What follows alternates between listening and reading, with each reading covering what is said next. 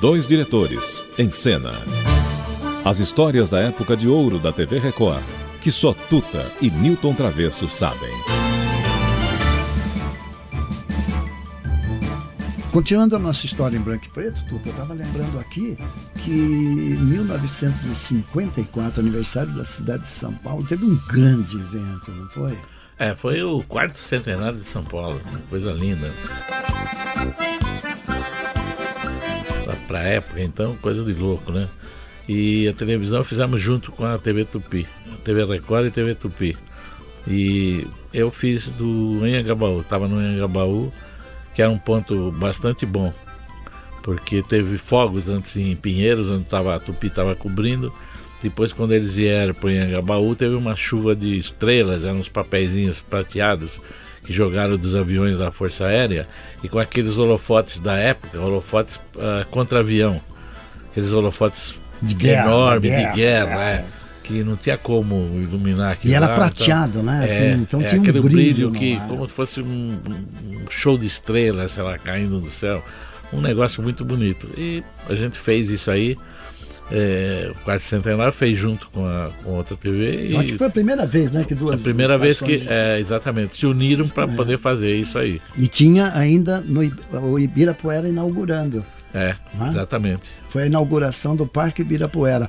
Agora, eu lembro que, por incrível que pareça, essas coisas, no dia seguinte, acho que foi o Estadão, tinha que buscar alguma coisinha que tinha acontecido naquela festa um dos sacos que, que se abria quando que vinha aquela chuva de prata, um saco não se abriu e veio, veio direto, direto, e agredi, pegou em cheio no, na cabeça de um cara. É, é bom, chuva né? de estrelas, né? Sempre é. tomar um banho de estrela é legal, né? Mas olha, foi. Mas sempre tem alguém que vai procurar um detalhe negativo. É normal, né? é normal. É normal, é normal, né? Mas foi uma festa. Mas foi uma festa muito bonita e já faz tempo, hein? Nossa, 1954 foi é, isso aí. quarto centenário. É, a Record, inclusive, estava começando, tinha passado aquele início. Bom, e teve, e teve logo depois disso aí, teve o Circo da Revi aí. Nossa, o Circo a inauguração, você lembra? Que era feito é, na, no, no, pátio onde era o cassino, porque o, a TV Record é, comprou o Cassino Colonial.